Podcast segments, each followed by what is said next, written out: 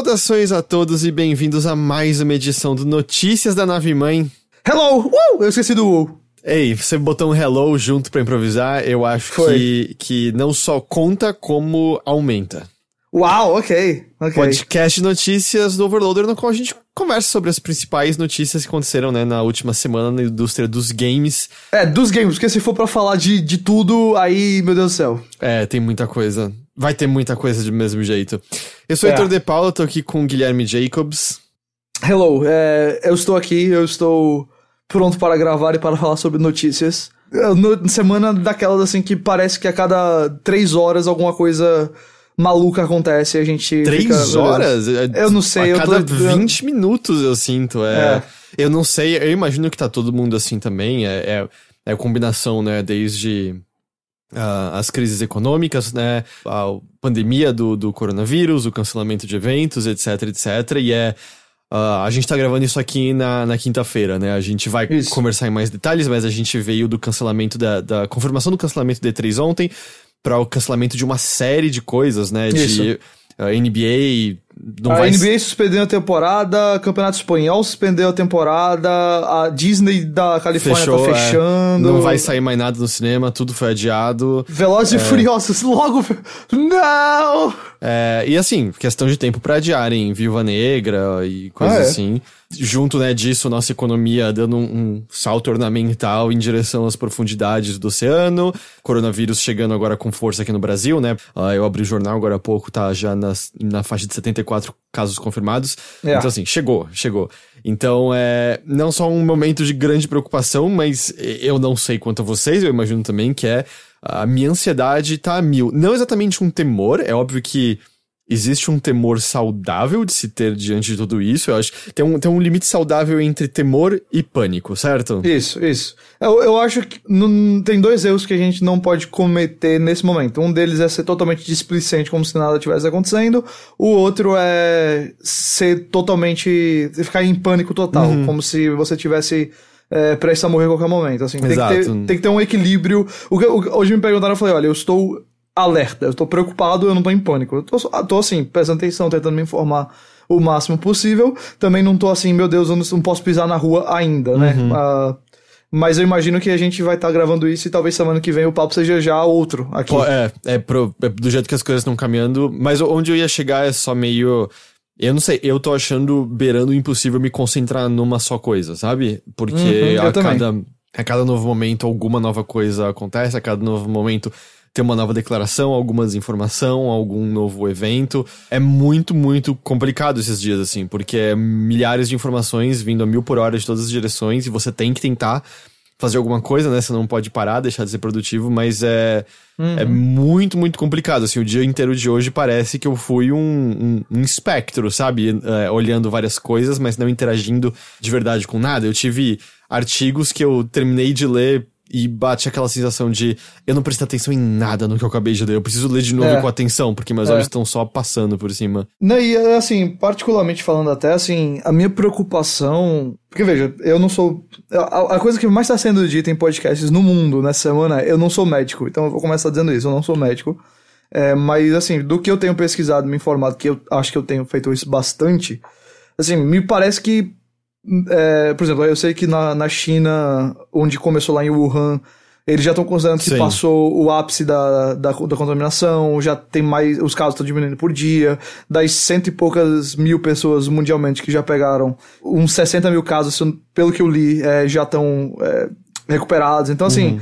Não são só más notícias, mas a gente sabe que a gente tá no meio. É como o olho do furacão agora. É, Essa, essa é a chegou, chegou do... na gente agora, né? Isso. Exato. A gente agora o Brasil vai ter que passar pelo que outros países já começaram a passar e assim vão ser talvez meses aí de momentos complicados e cuidado e assim, enfim, lavem as mãos bastante. Lavem as mãos, com certeza, mas a dúvida de se aqui vai ser feito o que é necessário, porque é o que tudo indica do que a gente viu na Itália, na China, etc., é que você precisa desse, desse lockdown, você precisa disso de fica todo mundo em casa. E eu não sei, o meu governador, né, aqui de São Paulo, declarou hoje que ele não vê motivo pra cancelar eventos até agora. Eu E é me meio, pergunto hum. se. Pra mim, o saudável talvez fosse. Gente, olha. se- Seria, sei lá. Anunciar que, por favor, a partir desse fim de semana fechou tudo, sabe? Porque eu sei que. Veja. eu entendo. Sei lá, eu fui pro shopping ontem e eu, eu tenho, sei lá, eu não fiquei assim preocupado ainda. Sei lá, eu iria hoje com a consciência até tranquila, mas minha questão é tipo assim, será que a gente não devia prevenir logo, sabe? Então, assim, mas obviamente, como eu falei, eu não sou especialista nisso, tô só dando opinião pelo que eu vejo, porque para mim, assim, já ficou claro que o que eles estão chamando né, de social distancing, né, do é. distanciamento social, é, parece que é a estratégia correta, então eu fico pensando se não é o caso da gente já começar isso antes mesmo do, de chegar num ponto crítico, porque é. aí você já tá matando pela raiz. É... É, Enfim. isso que deve ter mais do que a gente acha que tem, né? De, em questão de, tipo, pessoas assintomáticas e tal. Mas é, é, é, bizarro. E eu acho que a coisa só a lembrar a todo mundo ouvindo isso é que sei lá, quando você tá lendo sobre tudo isso, às vezes baixa um desespero de fudeu, fudeu, fudeu. E um, não, não é esse o caso, mas dois também, é, baixa a sensação de, ah, eu tô sozinho nisso. E não, tá todo mundo preocupado do mesmo nível, tá todo mundo junto nisso. Então eu acho que isso que às vezes ajuda um pouquinho a. Especialmente porque você acaba absorvendo muita informação através de redes sociais, então você tá, tipo, meio que sozinho em casa lendo essas coisas, parará, e você acaba esquecendo que é, tá todo mundo lendo com exatamente as mesmas reações, mesmas preocupações, e acho que lembrar disso, né, lembrar essa, essa corrente humana que há entre todos nós dá uma certa acalmada de a gente vai passar por isso junto, mas é, é torcer é. para que as medidas corretas sejam para os problemas sejam os menores possíveis, uhum. né? Porque isso, uma isso, das, isso. das coisas que podem rolar é se você não tem esses cuidados iniciais é todo mundo ficar doente ao mesmo tempo e lotar o sistema de saúde, né? E não é, ter condição o, de. O, o que eu diria, assim. É, eu não quero falar isso assim para dizer para as pessoas não se preocupem, mas talvez assim, se você tem uma tendência a ficar ansioso, talvez lê também as notícias do tipo, como eu falei, já tem muitos muitos e muitos casos que já se recuperaram. É, para muitas pessoas o, o, vírus é assintomático ou passa sem cuidado hospitalar. Então, assim, não, não, não tô dizendo isso assim para você não tomar cuidado. Pelo amor de Deus, tome cuidado. É só dizer assim, para que a sua mente não também se desespere. Porque, por exemplo, a minha preocupação é muito maior do sentido de, tipo, se eu pegar esse negócio, eu tenho, sei lá, contato com a minha mãe que tem diabetes. Diabetes tem risco é, uhum. maior. É, eu tenho, sei lá, avós que às vezes eu visito são idosos, tem pessoas que são com um risco maior. Então, assim, mesmo. Enfim, eu só quero dizer assim: se informe o suficiente para você também não. É como eu falei, não ficar displicente e também não entrar em, em pânico desesperado, porque qualquer um desses dois cenários acaba trazendo prejuízo pesquise procure as fontes oficiais Ministério da Saúde, é, médicos, gente que tem informação é, com mais é, certeza do que. Porque assim, se você ficar só olhando o que tem no WhatsApp, você vai entrar em, em, em crise é, vai começar a se desesperar como se o mundo tivesse para acabar agora. Não vai adiantar ficar em pânico nesse momento. Também não adianta você ser displicente e pensar assim, ah, não preciso lavar as mãos tanto, não preciso tomar tanto cuidado com isso, com aquilo. É, existe aí um equilíbrio bem saudável no meio. Mas já que a gente tá falando disso, vamos entrar logo no, na principal notícia da semana, disparada principal, que foi o cancelamento da E3, como você já vamos. falou. Uhum. Vamos aqui aos fatos, né? Na noite do dia 10 de março já saíram vários, vários relatos de que a E3 estava informando pessoas envolvidas com a E3 que ela, ela ia ser cancelada.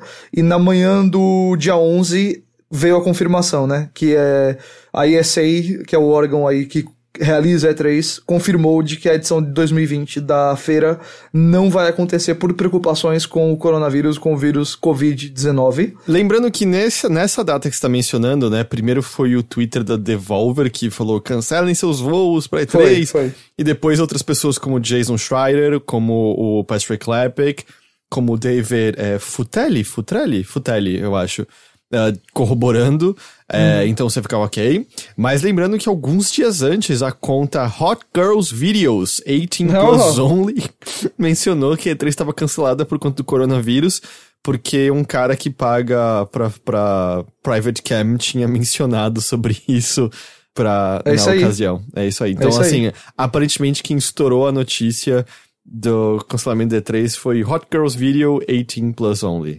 Tudo bem que qualquer pessoa que falasse a E3 vai ser cancelada né, tinha uma boa chance de estar certa, mas. É, é... Mas eu quero acreditar que foi a tá conta certo, tá pornô certo. que, que fez tudo acontecer. Uh, eu vou ler aqui uma parte da declaração que a ESA publicou, que foi o seguinte: abre aspas. Por conta de preocupações cada vez maiores com o vírus Covid-19, nós sentimos que a melhor forma de proceder durante essa situação global sem precedentes. Aliás, é que essa nós sentimos que essa foi a melhor forma de proceder durante essa situação global sem precedentes.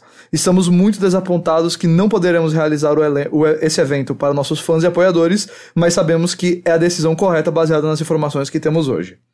A ESA afirmou que está trabalhando para oferecer reembolsos completos tanto para expositores quanto visitantes que já haviam pago para estar no evento e também está explorando a ideia de coordenar uma, entre aspas, experiência online para mostrar os anúncios dos jogos em junho deste ano.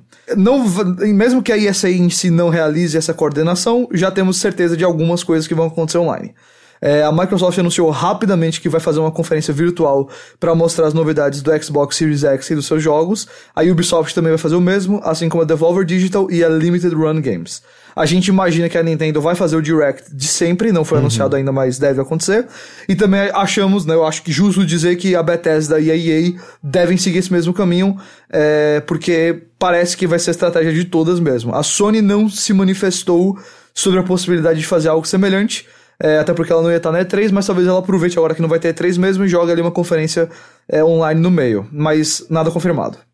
Corrija-me se eu estiver enganado, mas eu, eu, li, né, os tweets de anúncio, né, foi o próprio Phil Spencer que tweetou em relação ao Xbox, aí depois a Yubi teve um tweet também. Nada na mensagem indicava que esse evento digital tinha relação para com um evento E3 digital, certo? Parecia só que Isso. cada um estaria fazendo o próprio streaming falando de novidades, não é?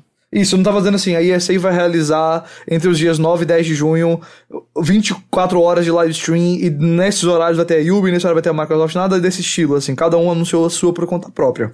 É possível que role talvez um, uma parceria comercial aí para divulgar a E3 uhum. como E3 online e aí eles juntem essas programações nos mesmos dias, como acontece com as conferências mesmo.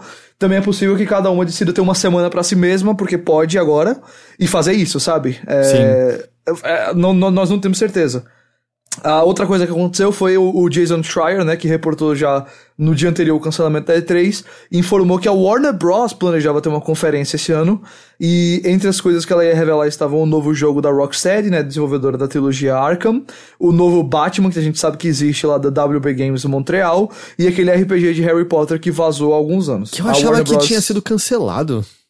É, eu, eu fazia tanto tempo que ele não tinha aparecido que eu não fazia ideia do que estava acontecendo com ele. Uh, porque eu achei honestamente que ele já teria sido anunciado essa altura, mas é. deve estar aguardando pra próxima geração. Ao mesmo tempo, a gente também achou que o Batman já teria sido anunciado a essa altura. É né? verdade. Ou que o jogo da Rocksteady teria sido anunciado a essa altura. É bom.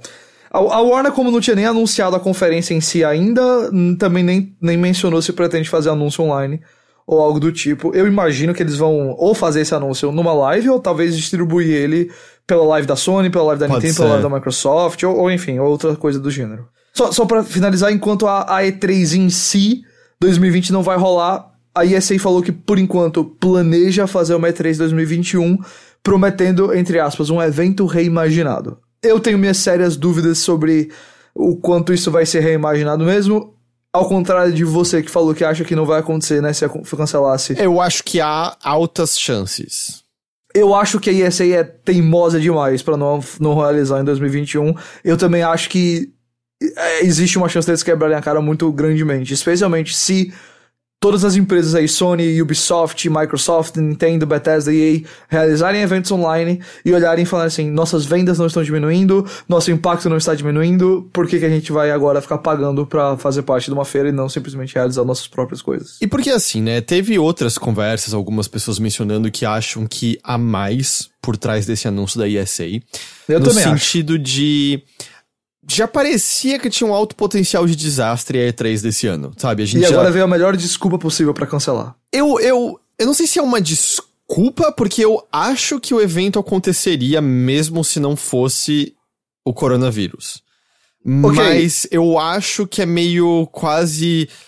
Bom, já que a gente precisa cancelar, talvez eu dê uma respirada aliviado por um certo momento. É, eu acho que foi um caso assim de. Em outros anos, eles pensariam mais em como talvez não cancelar. Eu acho que eventualmente ninguém ia resistir, eles iam cancelar. É, porque assim, vamos comer. Mas eu acho que foi mais fácil cancelar esse ano, digamos assim. Da semana passada, quando a gente tava falando do adiamento barra cancelamento da GDC para agora, a situação mudou completamente, certo? Até É. semana passada você ainda via eventos e empresas falando sobre vamos ver. Agora a gente chegou no momento que é ou nada mais vai acontecer esse ano. Nada mais Uhum. vai acontecer esse ano. Ou se coisas voltarem a acontecer, vai ser no segundo semestre e olhe lá e vai saber É. com qual, sabe, qual o tamanho, qual a categoria do negócio. É, mudou muito, muito, muito em, em sete dias. Então, assim, não tinha como não cancelar esse 3. Inde- Qualquer coisa que a gente vai dizer agora, saiba que tá subentendido que é essa é a decisão correta, essa é a decisão responsável, isso, é isso que tinha que exato. ser feito. E saiba que a gente tá falando sobre o que tá acontecendo na semana do dia 13 de março.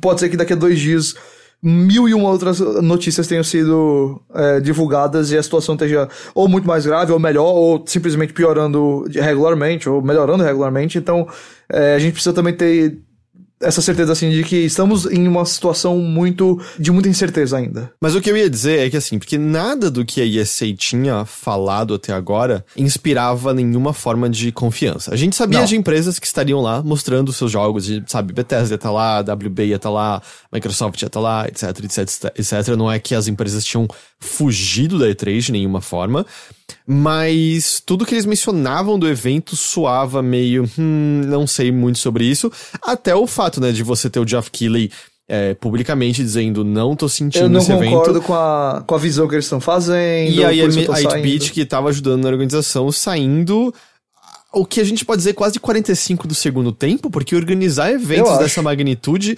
requer meses, assim. Pelo que eu entendo de galera que organiza evento, é quase acaba um no ano, você já começa a pensar imediatamente o do ano seguinte. Não, você não Eu tem acho que- muito tempo pra... Não, eu acho que eles cancelaram. Porque eu, eu vi algumas pessoas falando, pô, mas eles estão cancelando faltando, é, sei lá, três meses pro evento, dois meses pro evento. Gente, um evento desse tamanho, com dois meses, você tá em cima da hora já. Se é pra cancelar, é agora. E é melhor agora, antes de você ter mais voos comprados, mais Exato. hotéis reservados, é, o, o prejuízo é menor, assim. E uma coisa que eu tinha mencionado na semana passada que eu fui ver então é.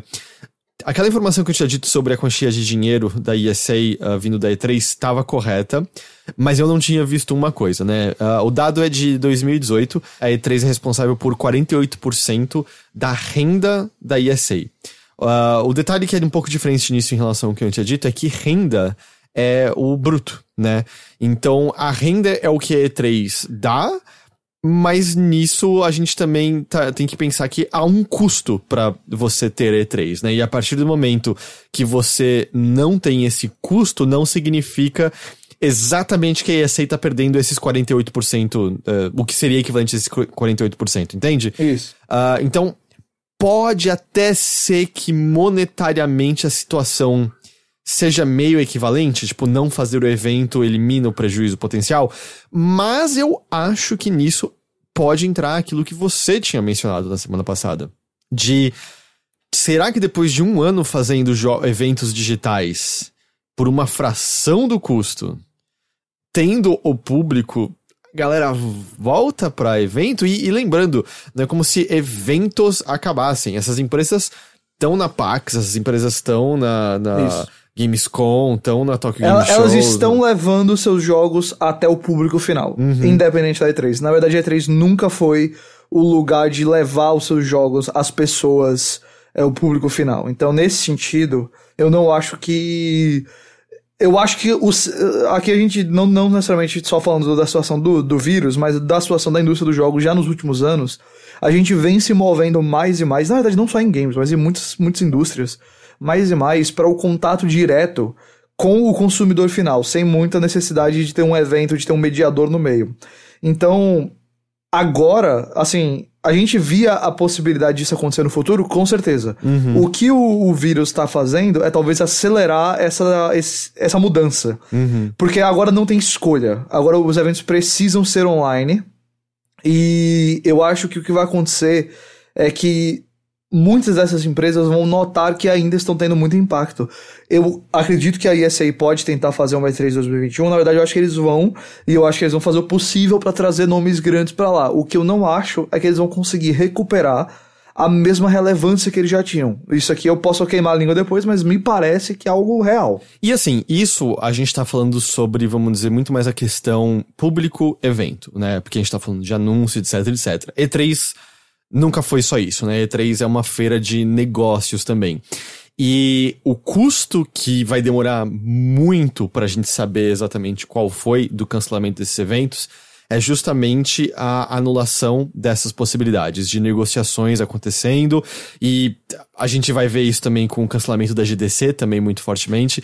É, e uma série de outras coisas, de, vamos dizer, de todo um ecossistema econômico que eu nem sei se alguém vai contabilizar exatamente, que é meio as empresas que são contratadas para montar os estandes, serviços de limpeza, o fato de que isso traz um fluxo grande de pessoas à cidade de Los Angeles, então você aumenta a movimentação Exato. de hotéis, de restaurantes, etc, etc. Então, você não só anula tudo isso, e isso vale para todos os outros eventos, cancelados, mas você não só anula isso, como a situação do vírus também em si vai fazer com que esses tipos de negócio sejam os que mais sofram, né? As pessoas Isso. é, vão menos ao cinema, vão menos ao restaurante, e eu acho que, com razão, eu não acho que isso é ceder ao pânico, eu acho que isso não, é não, é. cautela.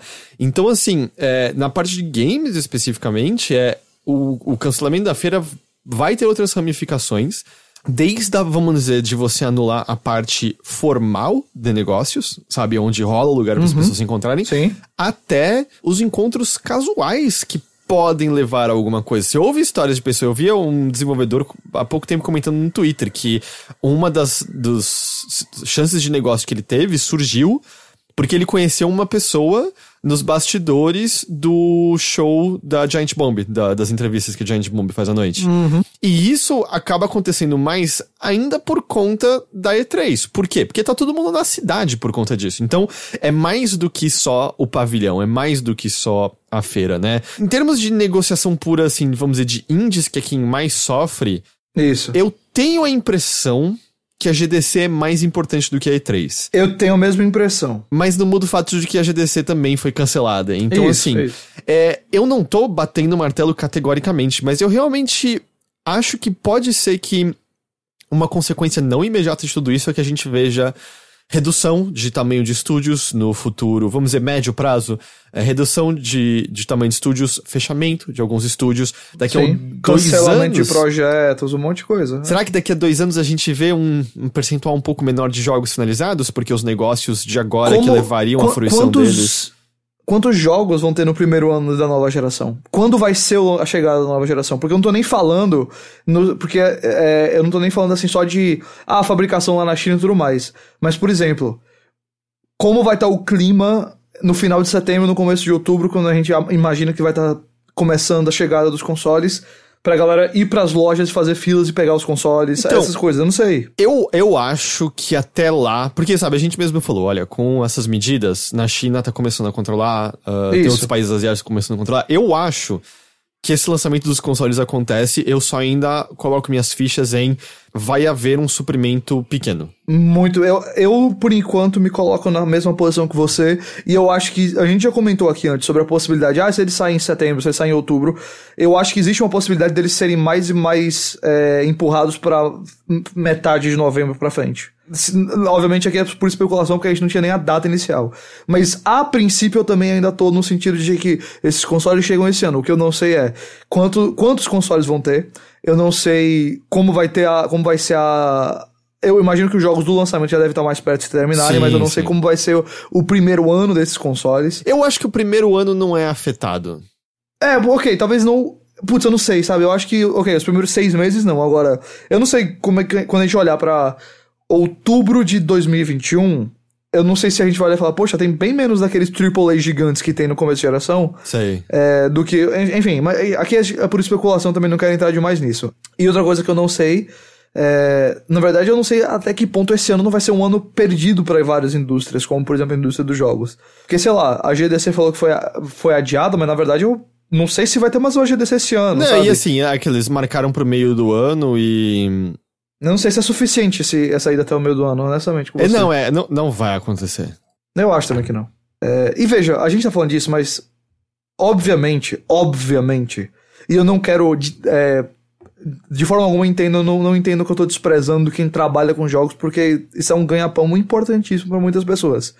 Mas o mais importante é que pessoas fiquem seguras e que a, a doença seja contida o máximo possível. Então, eu abro mão da E3, eu abro mão de jogos novos, eu abro mão de muita coisa, e eu sei que tem gente na indústria dos jogos que vai sofrer, na indústria dos restaurantes que vai sofrer, na indústria do cinema que vai sofrer, e eu, eu, eu simpatizo com isso, e eu sei que provavelmente vão ter consequências que vão afetar, talvez a mim, talvez a pessoas que eu amo e pessoas próximas, mas eu prefiro que hajam essas consequências do que pessoas fiquem morrendo. Não, é, então, é, é, assim, é, é isso, assim, não é nada de errado tá no cancelamento dessas coisas, mas é.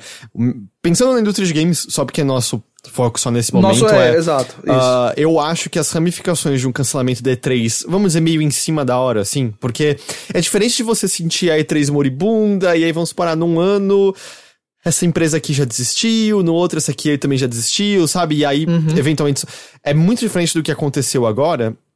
É, eu acho que as ramificações desse cancelamento ainda vão ser sentidas posteriormente, sabe? Porque isso afeta certo. mais do que a gente imagina. E porque, de novo, a gente não tá falando só da E3, né? A gente já falou da GDC. Uh, ah, isso. E, e de verdade, a essa altura.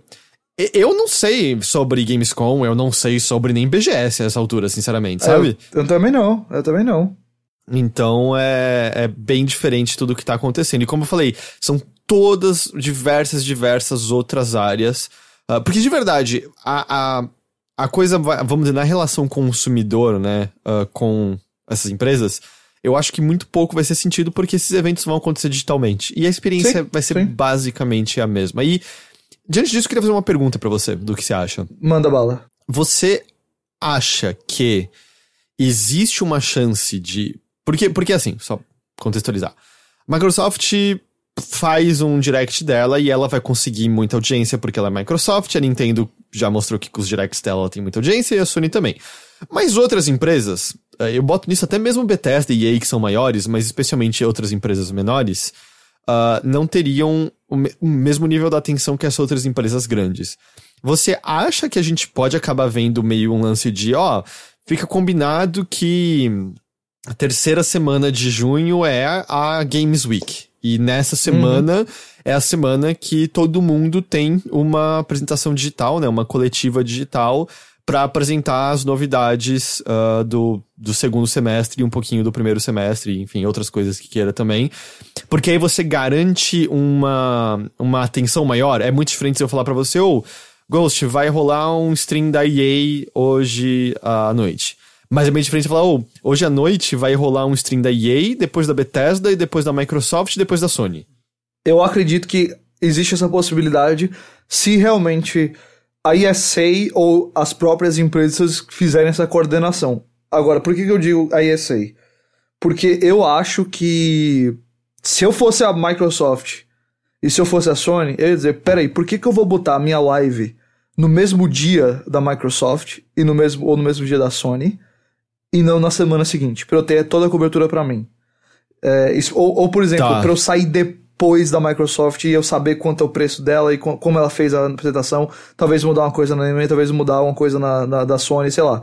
Agora, se a ESA se envolver, ou se as próprias empresas, entre elas, fizerem acordos aí ou, ou alguma coisa do, do, gênero, aí pode acontecer. Mas eu, no momento, apostaria em cada uma vai ter o seu espacinho, o seu momento. Eu não, não sei por que dividir a cobertura e a presença de palco com outras pessoas. Agora, eu acho que vai ser tudo na mesma época. Assim, o mês de junho, digamos assim, entendeu? Hum. Durante o mês de junho vão ter vários desses, porque eu acho que todos eles precisam sair com certa distância do fim do ano. Então não dá para esperar, sei lá, a Ubisoft fazer dela em agosto, setembro, não sim, acho que não. Sim. Então eu acho que tudo junho, talvez o começo de julho, a gente veja acontecendo ali nesse mesmo período. O que eu não acho é que vai ser. Por enquanto, eu não acho que vai ter. Sei lá, os três dias que a E3 tem, a não ser que haja essa presença é, do.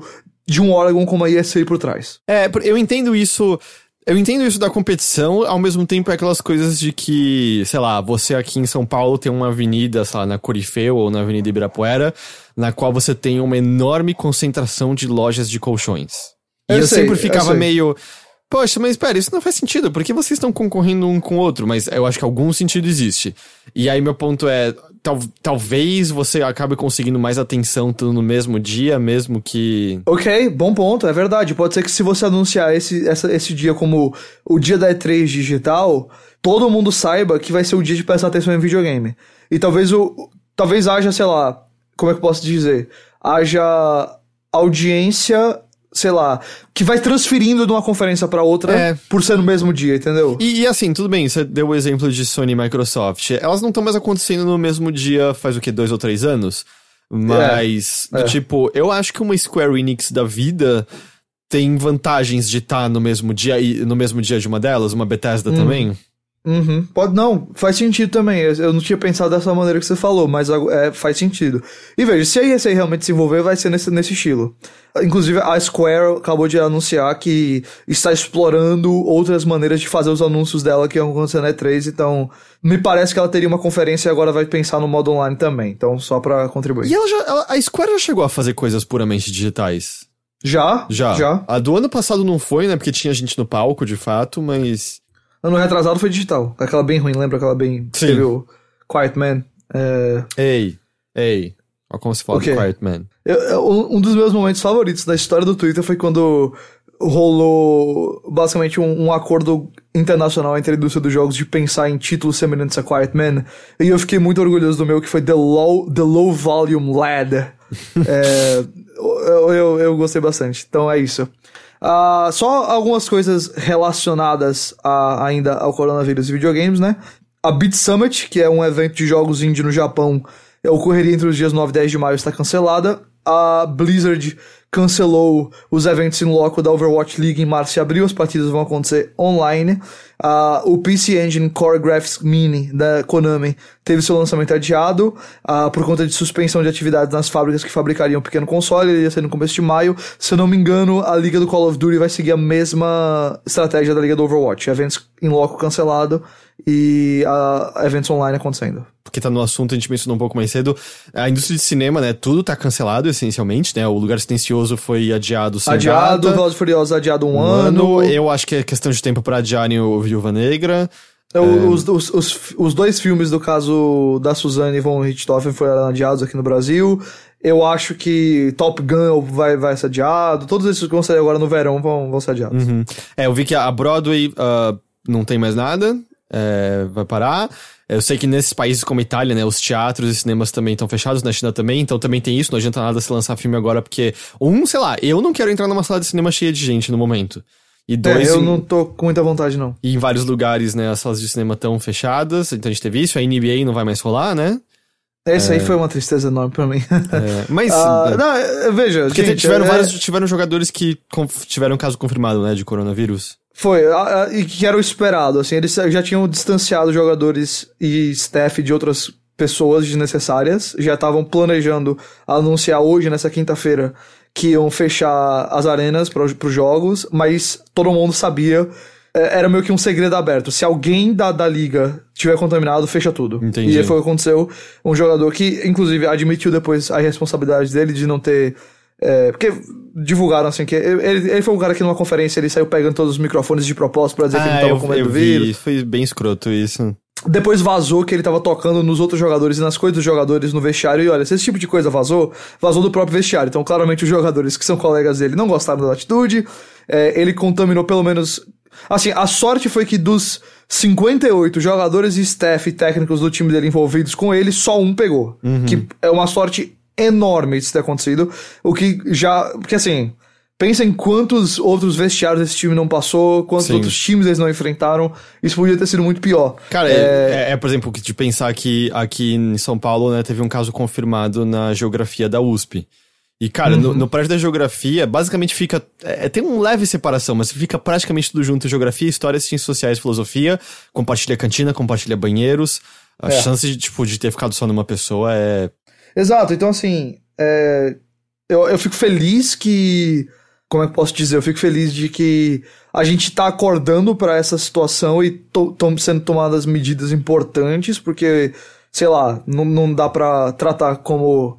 É, algo que não exige, algo que não é sério, e às vezes precisa desses momentos assim de coisas que todo mundo conhece sendo canceladas e sendo adiadas para que as pessoas acordem. Então talvez seja fosse necessário e, enfim, se levar as pessoas a se cuidarem mais, assim. Sério, tirem meus jogos de basquete que eu amo por um, dois meses. Uhum. Tirem, de verdade. Só. Notícias. Só uma notícia mais leve. Que é, eu não sei se você viu que tinha uma suspeita de que cachorros podiam contrair o coronavírus. Porque... Ah, eu, eu já vi esse tweet, esse tweet é tá. é fantástico. Por favor, é, a parte, com o nosso A parte séria e aliviadora um pouco é que a Organização Mundial da Saúde anunciou que cachorros não podem contrair o Covid-19, né? Então os cachorros previamente em quarentena podem ser soltos. Mas aí lembrando que o World Health Organization, a sigla é H, Who. É, é W-H-O, Who. Então, Isso. Who Let the Dogs Out? Yes! A Who literalmente let the dogs out. Exato. É. Isso me lembra quando o Peter Capaldi, antes de ser o Doctor, no Doctor Who, ele participou do, do Guerra Mundial Z e o crash dele era Who Doctor, porque ele era um doutor da Organização Mundial de Saúde. Entendi. Tô pensando se tem mais alguma coisa a ser mencionado da, da E3 em si, da situação como um todo, mas eu acho que é, é mais isso e vai ser um ano é. estranho. É, vai ser, e para muitas e muitas coisas vai ser um vai ano ser o tipo estranho. de ano que você vai contar pros seus netos daqui a 50 anos, se todo mundo estiver vivo ainda. É, do, nossa, 2020, meu Deus. É. E sem querer, eu não quero soar pessimista nem nada, mas eu vi um, economistas dizendo que assim, é, vamos supor, é, a gente tá essencialmente desativando um monte de sistema, sabe? A gente tá uhum. desativando coisas condicionalmente, a gente tá mudando o lançamento de coisas, por por Reativar isso não acontece. Do tipo, você não volta pro patamar que você tava anteriormente de uma hora para outra, provavelmente. Assim, a gente vai ter um. Ah, sim, eu acho também. Acender Volto... tudo bem vagarosamente. Então é meio. A gente vai superar o coronavírus. Uh, e com tomara que com o menor número de fatalidades possível. Mas, do tipo, as coisas não vão voltar ao normal imediatamente depois disso. Mas volta para aquilo que a gente tinha mencionado, que é importante lembrar que a gente não tá sozinho nessa, tá todo mundo junto nessa e solidariedade, né? Uh, companhia e coisas assim pra gente estar bem até o fim disso tudo. Exato.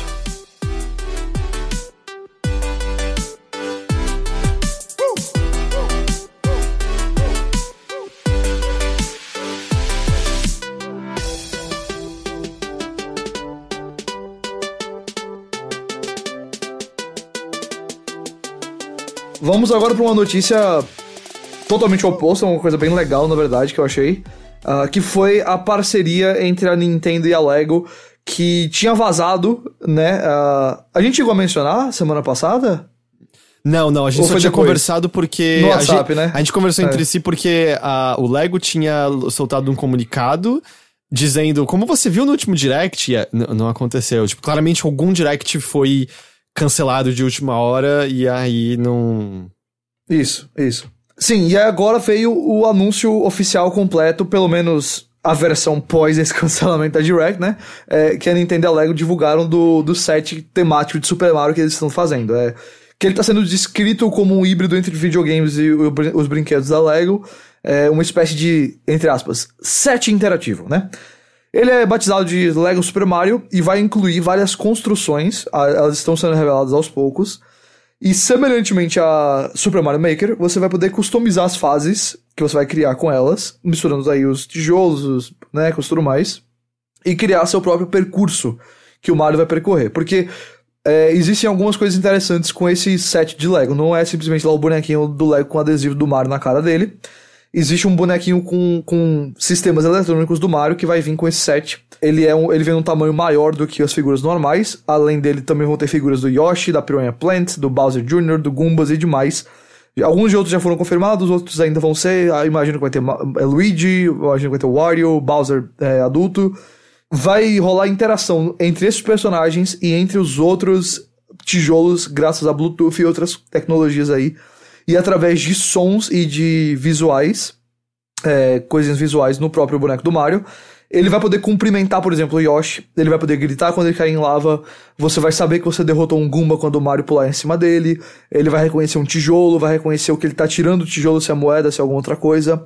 É, e vai, vai comunicar isso pro jogador através de sons ou imagens. Então o jogador vai poder montar as fases e a ideia é que ele. É, eles vão explicar melhor ainda como vai funcionar assim para reconhecer os desafios da fase e tudo mais. Mas a ideia é que a criança ou a pessoa que tá brincando vá lá pulando de tijolo a tijolo com o Mario, como se fosse um jogo mesmo. E eles vão ter um tempo máximo para passar da fase. Então por isso que eu suponho que eles vão dizer assim.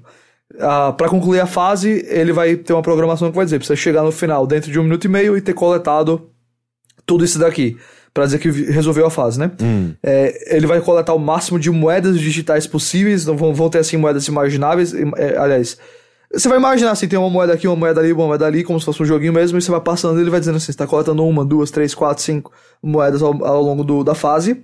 É, e você vai levando então o boneco de tijolo a tijolo pra então concluir a fase que vai existir ali construída na sua frente com os tijolinhos de Lego. Eu achei bem interessante. É, você assiste o vídeo aí que a Nintendo e a Lego divulgaram que você vai ter uma noção muito boa do que de como isso tudo vai funcionar mais ou menos uh, e do porquê é interessante e não é só um, um Legozinho. Sim. É, o Lego já tinha tido alguma coisa desse estilo antes? Não sei. Eu, cara, eu acho que teve, mas eu não tô lembrando de nada desse tipo. Eu tenho certeza que eles já tiveram Legos com eletrônicos no meio. Eu só não lembro de algo tão complexo quanto esse daí. Entendi.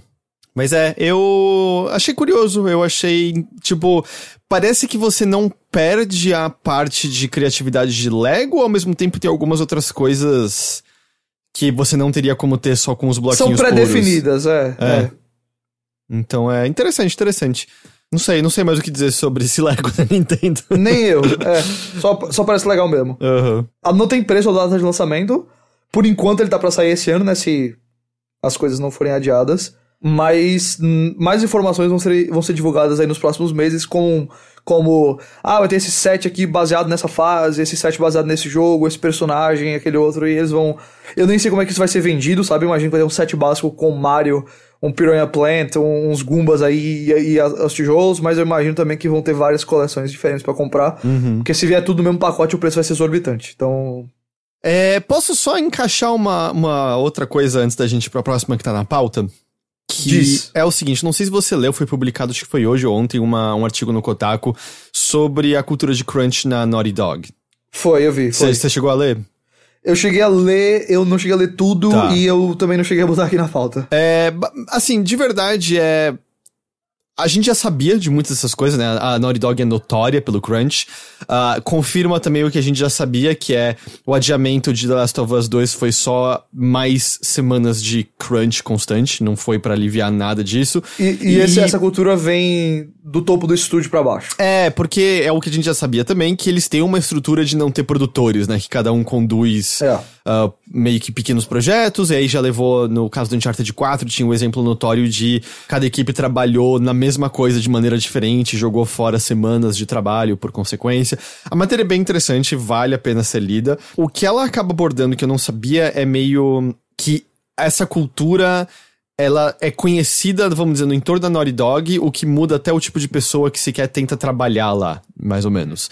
Eles falam um pouco disso e tal. Desde então, Jonathan Cooper, que é um animador que trabalhou em The Last of Us 2 e Uncharted 4 e também em outros jogos fora da Naughty Dog, como Assassin's Creed 3 e a série de Mass Effect, Primeiro, o, o Shade, Ghost, o Shade. O Shade. Ele é, botou, tava né, com o link da matéria do Kotaku e ele escreveu, né, So proud to be a part of the studio, né? Se você ouviu só o que eu falei, seria muito orgulhoso de ser parte deste estúdio, mas o que ele fez foi escrever a part junto. Então soa como se ele está dizendo muito orgulhoso de ser parte desse estúdio, mas o que ele está dizendo na verdade é muito orgulhoso de estar distante desse estúdio. Ele não trabalha mais na Naughty Dog. É. E aí ele fez uma thread agora no fim da tarde sobre a experiência hum. dele na Naughty Dog. É isso que eu queria relatar aqui. Manda bala. Uh, tô fazendo introdução agora, então vocês me desculpem, assim, pela. Não vai estar tá incrível a qualidade, mas ele basicamente está dizendo: é, quando eu deixei a Naughty Dog no fim do ano passado, eles ameaçaram é, não me dar o meu último pagamento até que eu assinasse uma papelada adicional dizendo que eu não compartilharia as práticas de produção deles. Eles finalmente desistiram quando eu disse categoricamente que isso era com certeza ilegal.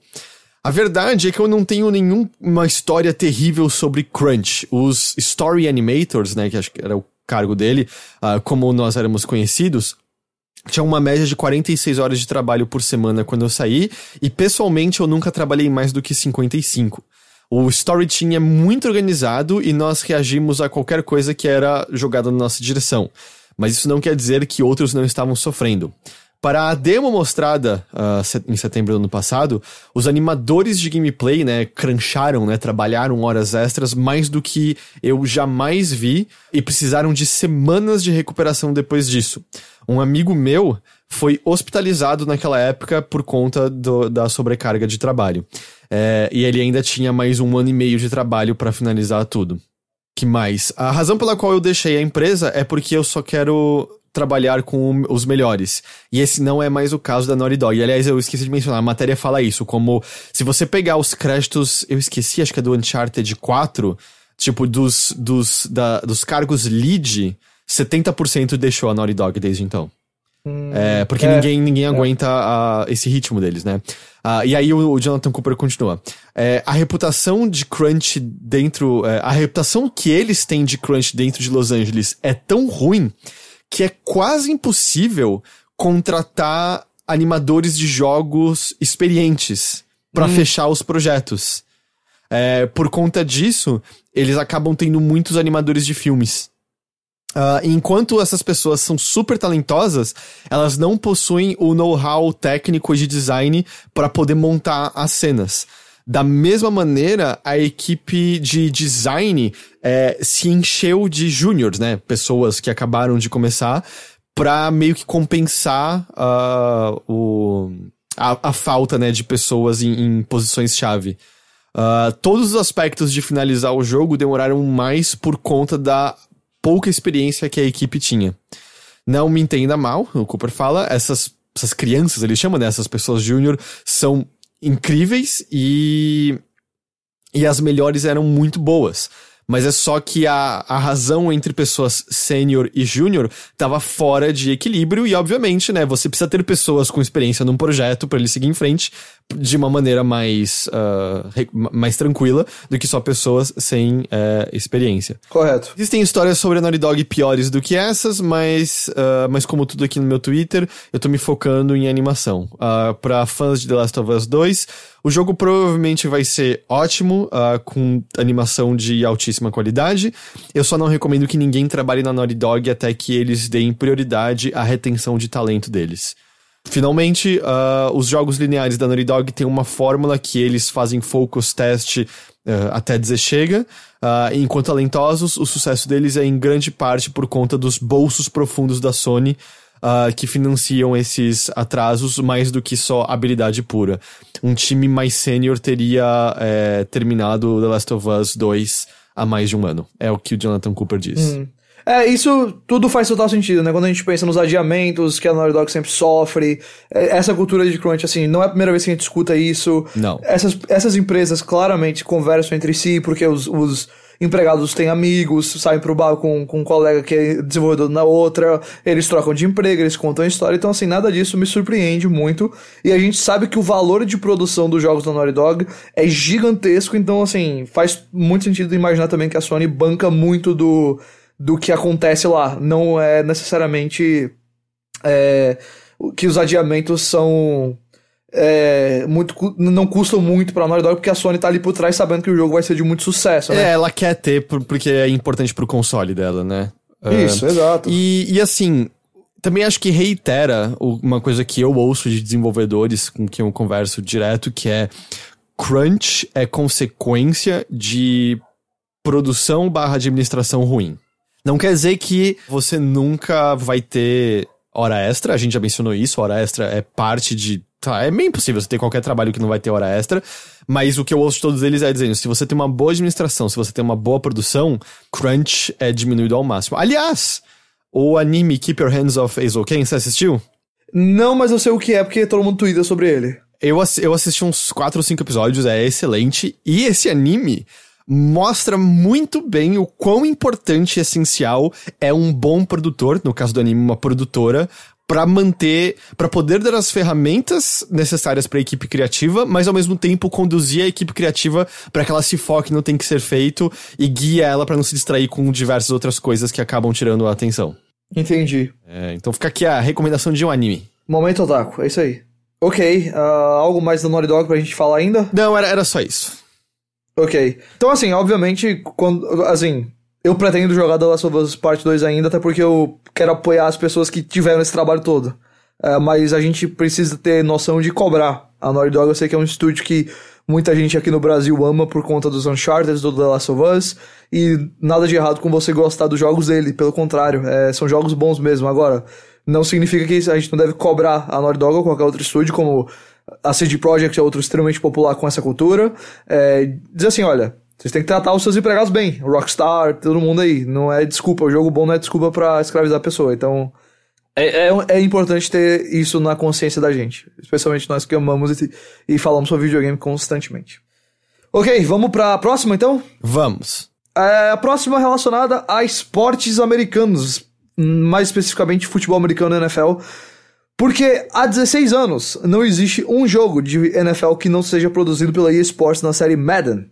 Desde que a, do que a NFL 2K acabou. E a 2K anunciou agora que está voltando a trabalhar com a NFL para desenvolver jogos de futebol americano. Mas eles não vão ser competidores diretos do Madden e eles é, não vão ser, entre aspas, simuladores, né? Em sua nota de divulgação, a empresa diz que os títulos serão, entre aspas, experiências de futebol americano, não simulação. Ou seja, deve ser algo mais arcade.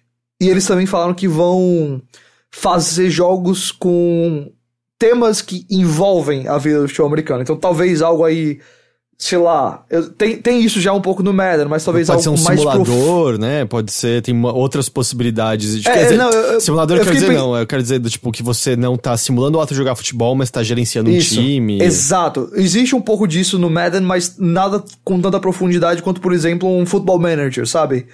É, então pode ser algo por esse caminho também, pode ser um jogo mais narrativo, não sei bem, né, como seria tal. E no, ah, no primeiro momento hum. tinha dado meio um susto isso, porque era meio. Tinha uns rumores rolando um tempo atrás de que a EA poderia perder a licença. Se bem que eu acho que era mais a, o FIFA que tava dizendo do que o Madden, agora não lembro. Mas você rolou isso e falou. Peraí, o quê? Ah, tipo, a EA perdeu isso?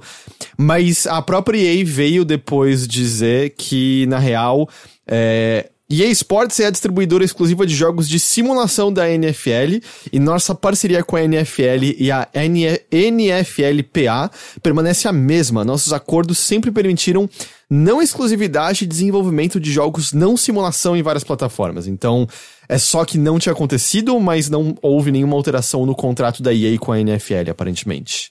Isso. É... Eu acho que. Uh não vai mudar nem tão cedo, porque Madden é um sucesso absurdo, então eu imagino que a EA vai continuar fazendo. Mas eu fico feliz que vão ter outros jogos aí de NFL. Eu gostaria que tivesse outra proposta, né, de jogo mesmo, de simulação. Quem sabe competição nesse sentido às vezes ajuda. Mas tudo bem que o Madden tá bem aperfeiçoado, especialmente na questão de gameplay do esporte em si. Onde que talvez esse negócio da 2K seja beneficiante é em, em explorar as outras áreas, é. No caso do, do Madden, assim eu não sou, sei lá, tão especialista de jogar todo ano, mas pelo que eu jogo, assim. Tem tudo que eu quero dentro da partida, dentro das quatro linhas tem tudo, sabe? Uhum. Mas pode ser o caso, por exemplo, o, o NBA 2K é fantástico com, com o gameplay de basquete. Os sistemas ao redor dele, não. E eu, eu queria que o, o, o NBA da, da EA fosse um pouco mais sucesso para ver se combatia um pouco isso. O Madden não tem tanto peso em microtransação ou sistemas abusivos como o NBA 2K tem.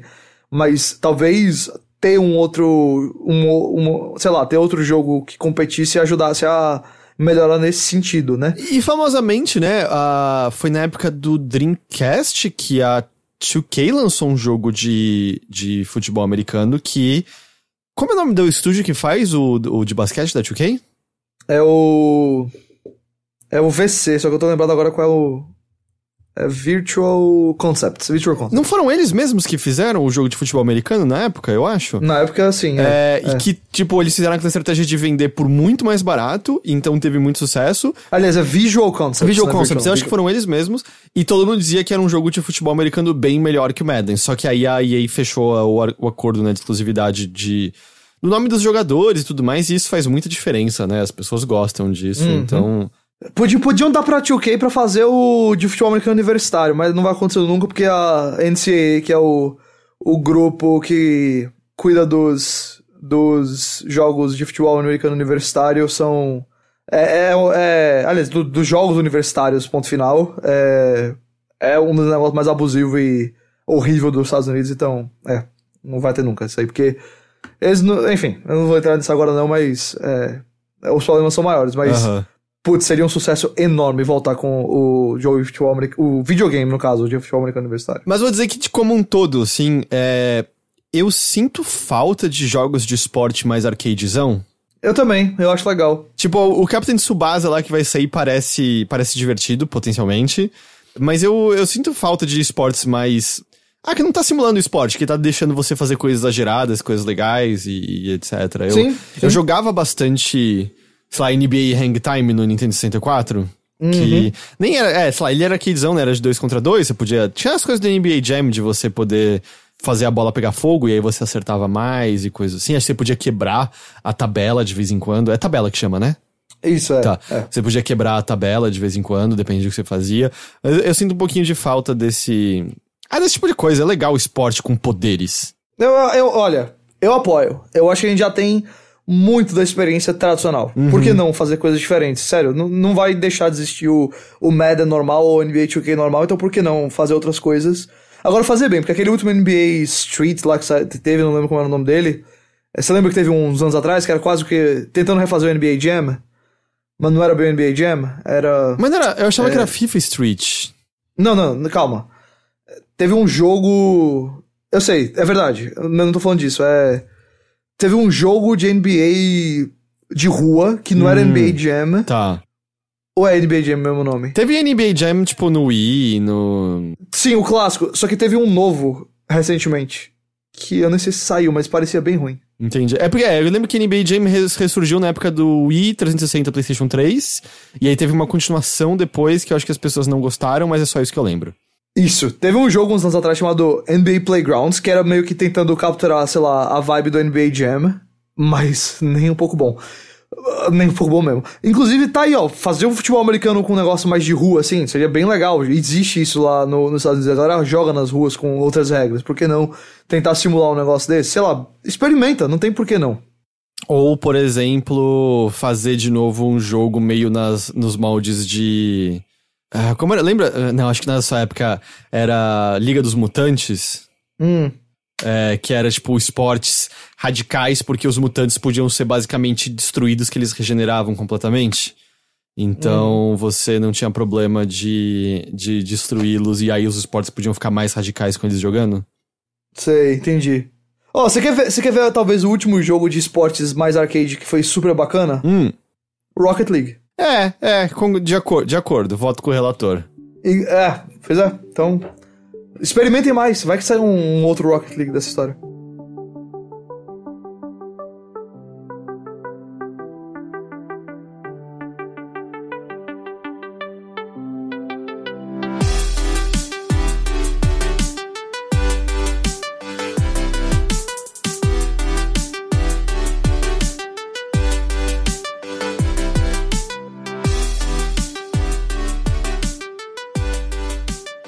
Ah, a versão de PC do Two Point Hospital, né? Aquele jogo de simulação hospitalar que envereda pra comédia, né? Que saiu, acho que foi o quê? Há dois anos essa altura.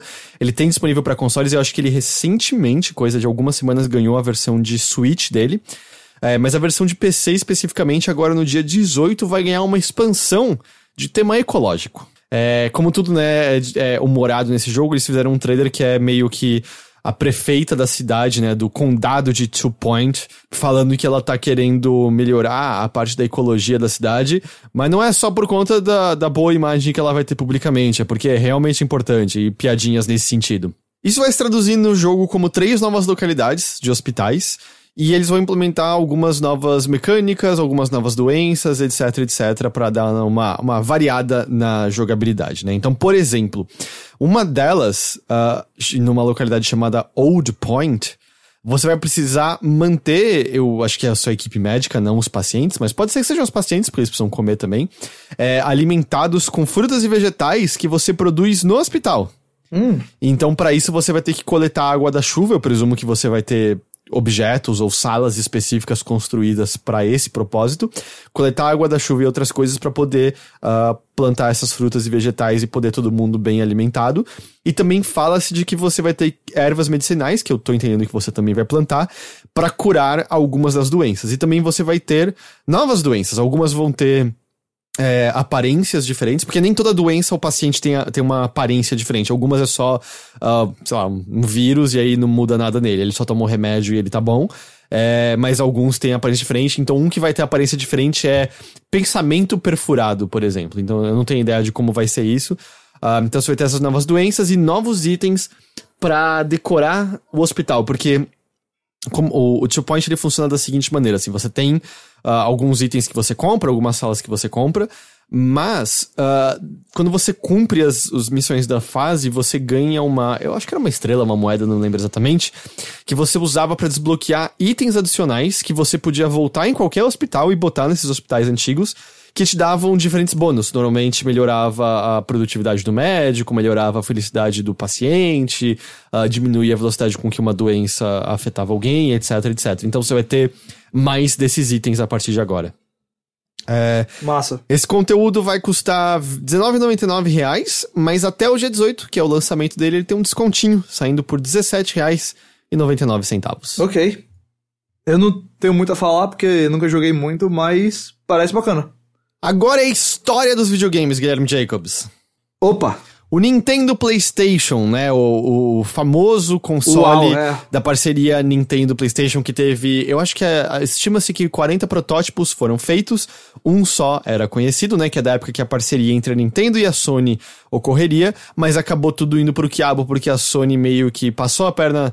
Aliás, a Nintendo passou a perna na Sony e fez uma parceria com a Philips, que gerou coisas maravilhosas como o CDI, e a PlayStation ficou. Sony ficou puta e foi lá e fez o PlayStation, o resto é história. É, algum tempo atrás, um protótipo do Nintendo PlayStation foi encontrado, né? E o dono dele, ou acho que são mais corretamente os donos, uh, colocaram ele a leilão e ele foi vendido por 300 mil dólares. O comprador foi o Greg McLemore, que ele é o fundador do site pets.com.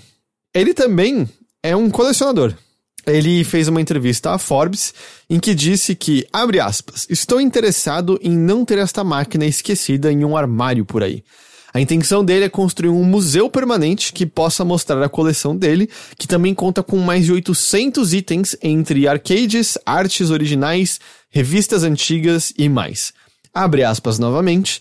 Um dos meus focos é na evolução dos jogos, incluindo como jogos antigos de arcade inspiraram videogames e em como jogos de um tempo atrás influenciaram inovações que apareceriam em seguida. Eu acredito que o Nintendo PlayStation se encaixa nesse foco. Eu acho que talvez eu não tenha explicado direito antes, mas o Nintendo PlayStation é essencialmente um Super Nintendo com um drive de CD.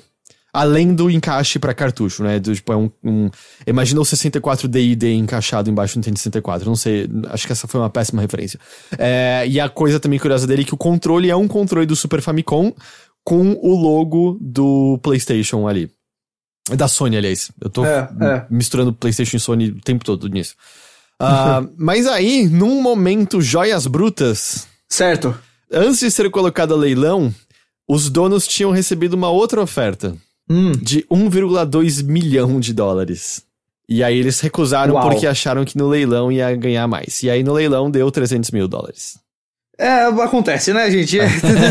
se, se eu tivesse assistido Uncle James antes, não tinha feito isso. Eu gosto que, tipo, acontece. A real é que quase nunca acontece, né? Isso.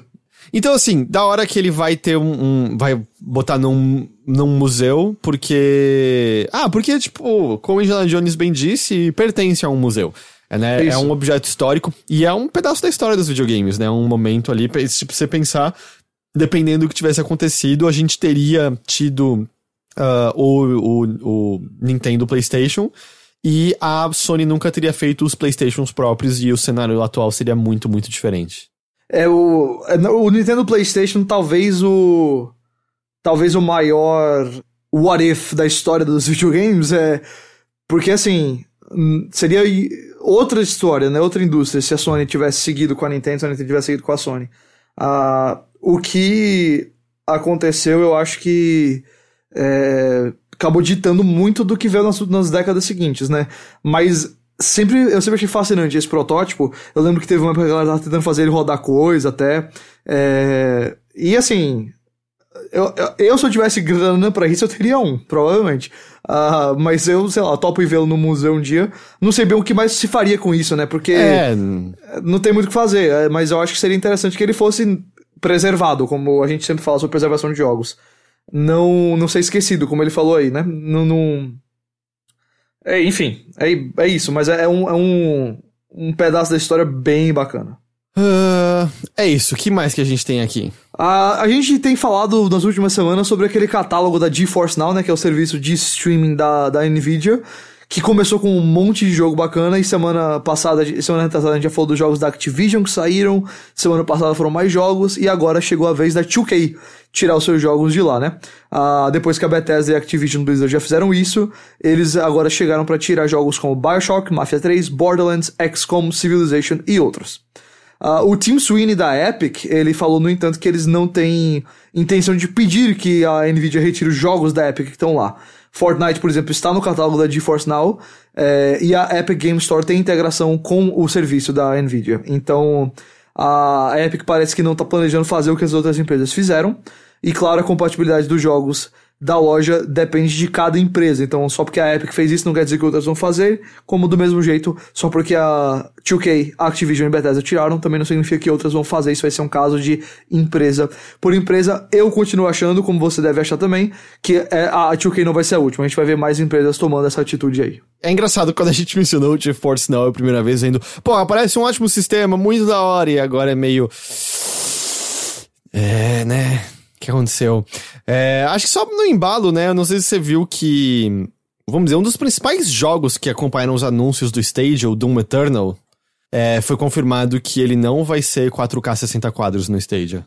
É, hum. é, ele vai ser do tipo, é, sei lá, 1800p, eu não me lembro agora, sendo que nos anúncios lá do Stage era tudo bastante não, não, vai ser 4K nativo, com certeza, com certeza. E aí começa a ser aquele meio de, porra, se um dos principais jogos que era meio, sabe, a, a marca do Stadia não tá alcançando isso, eu acho que nenhum jogo vai ser 4K nativo no Stadia. Começo a desconfiar. Eu também acho que não.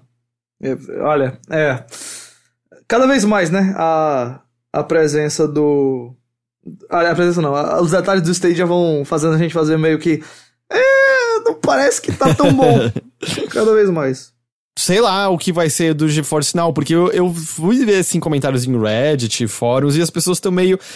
Cara, na boa, eu não vou mais assinar esse negócio assim que acabar, porque, sei lá, tem um prazo lá de três meses, e é meio... Por que, que eu vou continuar assinando? Tudo tá saindo do catálogo, o que, que resta nisso depois? Isso, isso. Então eu total entendo, assim, ainda tem jogos no catálogo, e se a Nvidia conversar direito, é possível que jogos retornem, mas é, não tem como você falar para alguém, ou assina um serviço que você não tem a menor ideia que jogos vão estar tá lá amanhã.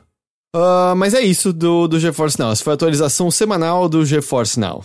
É, indo para nossa última notícia um pouco maior de hoje, é que a série Amnesia vai ganhar uma continuação, né? A Amnesia, o Dark Descent, né? Aquele jogo de terror uh, que foi um enorme sucesso, né? Um jogo que você associa bastante com streamers e vídeos do YouTube, né? Porque é um é, é muito. É entretenimento de alta qualidade ver as pessoas se assustarem. Eu não tô sendo nem, nem minimamente irônico no que eu tô falando, eu juro. Uh, ele vai ganhar uma continuação chamada Amnesia Rebirth, né?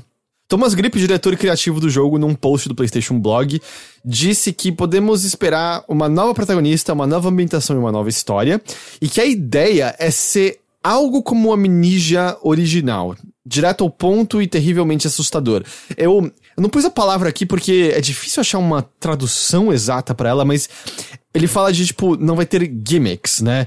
Então, o, o, o que eu entendo que ele tá querendo dizer com isso é que não é que eles vão inventar de botar uma mecânica que tenta ser inventiva pelo bem de ser inventivo. É meio que no sentido de, ou, oh, vai ser um jogo de exploração que você vai resolver enigmas, mas você vai ter situações muito amedrontadoras. Que é isso que o primeiro era, certo? Os puzzles é, eram. O primeiro é basicamente isso. Tipo, os puzzles não é que eles não eram criativos, mas o lance era o quanto medo você tinha. Tipo, algo bem do começo, então.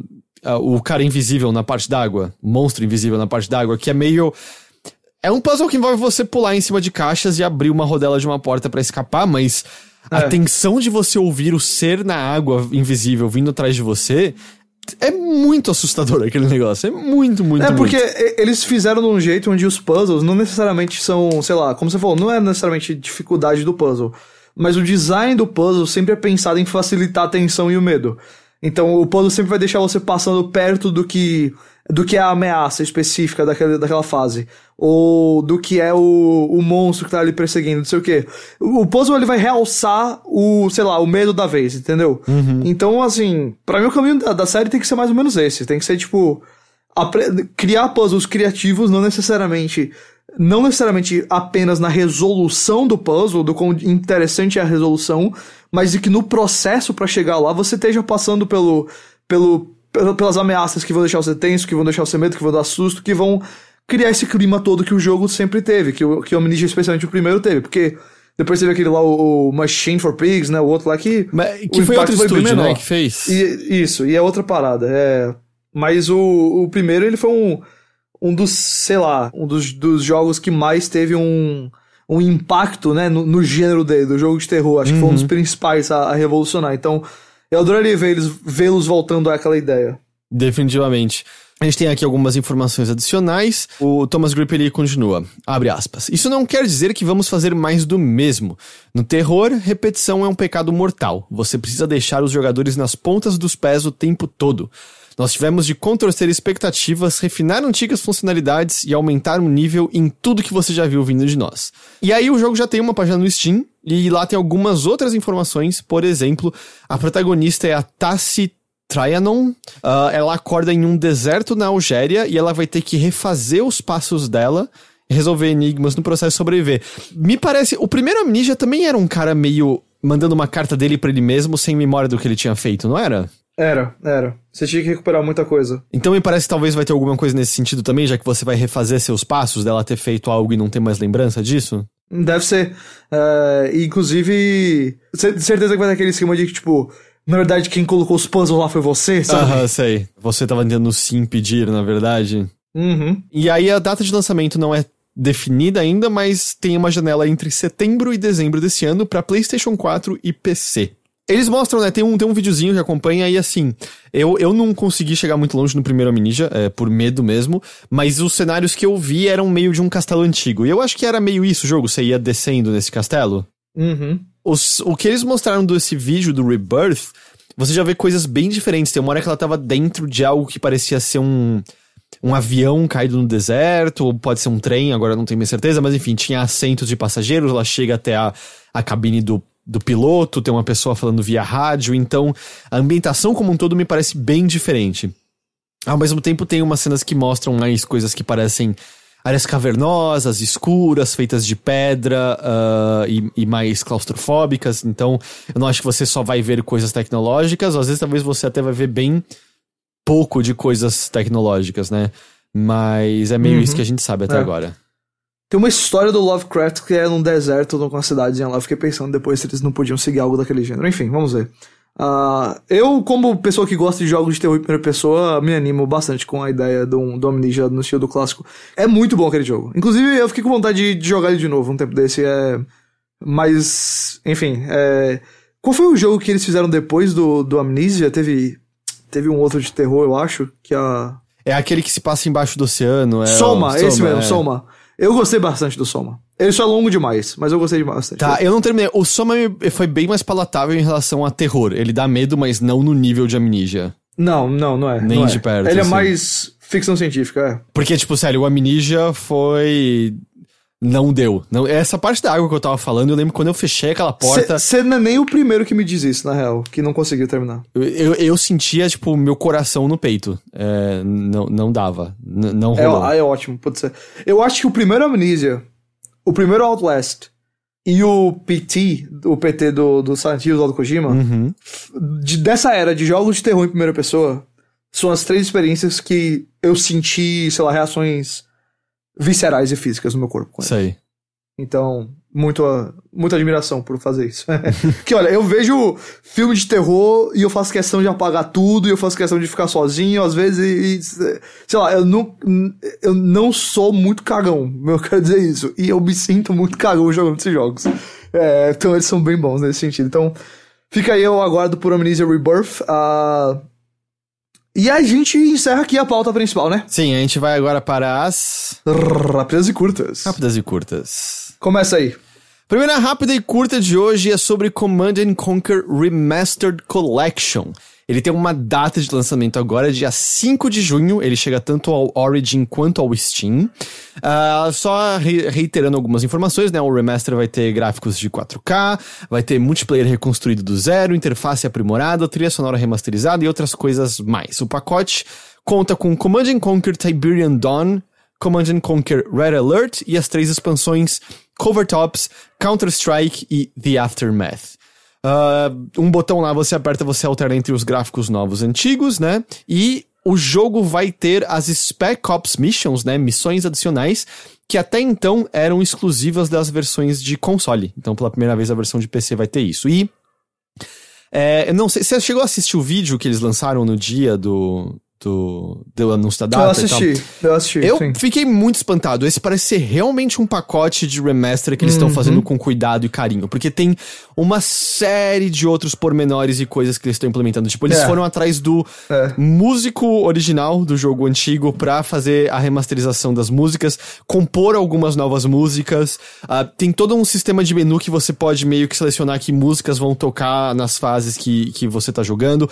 Eles fizeram um trabalho, tem um outro vídeo à parte contando essa história. Porque o, o jogo tem cenas de FMV, né? an- Antigas. E Uhum.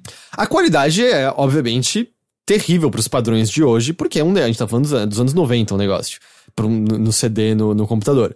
E eles cavocaram os escritórios da EA e encontraram as fitas antigas nas quais o. Caraca, foi, né, foi, velho? foi gravado as cenas. É. Só que era um formato específico, eu não vou me lembrar aqui a designação do formato, mas é um formato específico que é nada mais lê aquela fita. E aí eles mencionam que eles foram atrás e encontraram do tipo a única pessoa na Califórnia que conseguia acessar essas fitas e cuspir elas num formato atual. Hum, uhum. E aí eles foram e fizeram isso e conseguiram de volta, e aí o que aconteceu é que as fitas estavam guardadas há tanto tempo que mofo e tempo destruíram as fitas e a qualidade que eles obtiveram era, na melhor das hipóteses, igual a do jogo antigo, mas a maior parte estava tudo cagado. É, e aí, eventualmente, o que eles fizeram foi que eles pegaram as versões de. que eu acho que eram. Eram dos consoles, eu acho que tinham uma qualidade um pouco melhor do que a versão original de PC, mas também usaram coisas da comunidade de Command and Conquer que tinha feito remasterizações por conta própria, usando basicamente uma uma, uma coisa que eles tinham construído de ah, o programa olha para o vídeo antigo e consegue criar algo numa definição um pouco melhor, meio que preenchendo a falta de informação. É um algoritmo, essencialmente, né? Ele olha o que tá É. faltando e consegue presumir e cria uma imagem de qualidade superior à antiga. Não é que você vai estar vendo um vídeo HD primoroso, mas é um trabalho de reconstrução e remasterização bem impressionante. Então é isso que a gente vai ter nesse pacote aí que chega logo mais no dia 5 de junho. Não, é impressionante. É o tipo de. É o tipo de pacote de remaster que é, deve servir como exemplo para as pessoas, eu acho. Assim, a, a gente até teve uma. Teve um Bora Jogar com só pergunta e resposta, que foi. Uma das perguntas que a gente recebeu foi tipo: todo remaster é só caça-níquel? E eu acho que esse é um exemplo bem legal de que não. Ah, enfim, ah, continuando agora. Uma notícia que a gente já imaginava que ia ser confirmada e uma coisa que eventualmente ninguém vai ficar muito surpreso foi que Horizon Zero Dawn foi confirmado para PC. É, o jogo exclusivo do PlayStation 4 vai ganhar uma versão para computadores e, uma- e o anúncio aconteceu até de forma com, sem muita cerimônia. Eu achei que eles iam tentar bombar um pouquinho mais isso, mas só postou no PlayStation Blog mesmo e pronto. Herman Host, que é ex-diretor da Guerrilla, agora o chefe da Worldwide Studios da Sony PlayStation, afirmou que o jogo vai chegar nos PCs no verão americano, que vai ser então a metade do ano, ali entre o final de junho e o final de agosto. Ah, ele também prometeu mais informações em breves e em breve e comentou sobre a possibilidade de outros jogos da Sony saírem no PC. Ele não descartou a ideia, mas ele disse que não descartar a ideia não significa que todos os jogos de PlayStation exclusivos vão ser lançados para PC. Ele falou, que, ele falou que Horizon se encaixa na proposta que eles estão tendo no momento de levar os jogos da Sony ao PC. E eles permanecem 100% comprometidos com o hardware dedicado. Ele também afirmou que não há planos para lançar jogos de forma simultânea no PlayStation e no PC. É, e por fim, a edição do Horizon, eles é, confirmaram que vai ser a edição completa do jogo com DLCs e vai sair no Steam. Ah, é, é. Eu, eu acho que é, vai, ser um, vai ser caso a caso, certo? É, Eu acho também. porque é aquilo que a gente já falou. Oh, é cada vez mais sobre ecossistemas, não, não é a plataforma, mas eu consigo ainda entender a Sony meio querer pelo menos um tempo de garantia dos exclusivos no console pra tornar eles atraentes e depois talvez disponibilizar em outros lugares. Mas eu, tipo, a gente acha que o Dreams vai, né? Eu acho que é questão de tempo até o Dreams ser anunciado pra PC. E Eu acho que o James é o próximo. é. Você mencionou, né, que você consegue ver coisas um pouco mais antigas aparecendo no PC, eventualmente, assim, pra Eu ganhar acho nova que seria o vida lá, caso, né? é. É, eu acho que seria o caso. Eu acho que eu não me surpreenderia com, sei lá, The Last of Us Remastered saindo no PC, faltando um mês pro The Last of Us 2 sair, uma coisa desse tipo. Pra capitalizar no, no hype do momento e tudo mais. E tipo, o jogo já foi dado e na, na PlayStation Plus, o jogo tá disponível no console há tanto tempo. Não, é- não é que ele não venda, eu tenho certeza que pessoas que compram o PlayStation 4 ainda vão e compram o jogo, mas ele provavelmente já cansou a. a- Quem queria ter The Last of Us, muito provavelmente já tem. já, já alcançou meio No que a console. massa crítica do que ele ia alcançar no console, enquanto no PC deve ter um monte de gente que nunca jogou porque não tem a plataforma. E olha, tem uns jogos como Bloodborne que a galera sonha em ter no PC. E eu fico imaginando o que ia ser descoberto em Bloodborne se tu colocasse no PC, que talvez mais coisas ainda que já descobriram. E imagina Us. Bloodborne rodando a 60 quadros. Nossa, pelo amor de Deus, é meu sonho. A mesma coisa do The Last of Us, ele é pedido no PC há muito tempo, os jogos da série Uncharted, tem muito jogo de Playstation que é, é desejado pela comunidade. E eu acho que a Sony faria bem em responder esse desejo e lançar alguns dos jogos lá. Eu imagino que nenhum dos jogos que vai ser jogo, vai ser jogo de lançamento do PlayStation 5 vai estar no PC nem tão cedo. Eu, eu imagino que God of War, Spider-Man, é, Ghost of Tsushima, esses jogos da reta final do PlayStation 4 também não. Mas, é, quanto a jogos como, sei lá, a coletânea de Uncharted do PlayStation 3, sabe? É, Infamous 1 e 2, até Infamous Second Son. Eu não sei se esses jogos perderiam. Eu não sei o que a Sony teria a perder colocando esses jogos no PC. Ah, eu só. Infelizmente, o, o Jason Schreier mencionou que ele não ouviu nada sobre Bloodborne no PC. Então, é, por enquanto acho que não. Então, isso é Horizon. Aliás, você viu a reação de alguns. Ah, eu vi. É. Eu vi. Oh, eu não consigo entender, tipo, pessoas meio, nossa, meu console é menos agora porque o jogo vai sair no PC, você arruinou tudo. Por quê? Só significa que mais pessoas vão poder jogar. Não faz nenhum sentido. Eu, de verdade, é, eu. Essa parte de guerra de console existe tão distante da minha realidade que foi meio chocante lembrar que isso ainda é algo real. É, eu, eu, eu fico esquecendo que isso existe. Que, tipo, E que. aí, quando, quando chega nas minhas mentions, eu falo, gente, de onde vocês vieram? 2000, e- 2010? É, que, que coisa imbecil. Foda-se onde tá o jogo. Foda-se, você consegue jogar ele. É isso que importa. Bom, seguindo em frente, a Team 17 fez um teaser pra um novo Worms prometido pra este ano. Você tá, você já jogou Wars, tá ligado o que é Wars? Worms. Worms? Worms. O Wars são guerras. É. o Worms, sim, eu já joguei, eu sei o que é Worms. O É. Worms é- foi, foi, foi, foi muito popular. É, nossa, eu, eu tenho muitas lembranças. Tipo, eu jogava o 1, mas eu tenho mais lembranças do 2, assim, de. Errou! O primeiro de muitos! E coisa assim, porque era um jogo dublado em português. Uh, Worms é divertido, tem muito Worms ruim nessa trajetória toda de Worms. Teve aquela porque eles tentaram fazer Worms 3D que foi terrível. Uh, mas a Team 17, né, tá, fez esse teaser pro novo Worms, prometendo pra esse ano. Eles não mostraram nada do jogo, mas eles tweetaram que veremos, abre aspas, novos Worms e novos jeitos de jogar.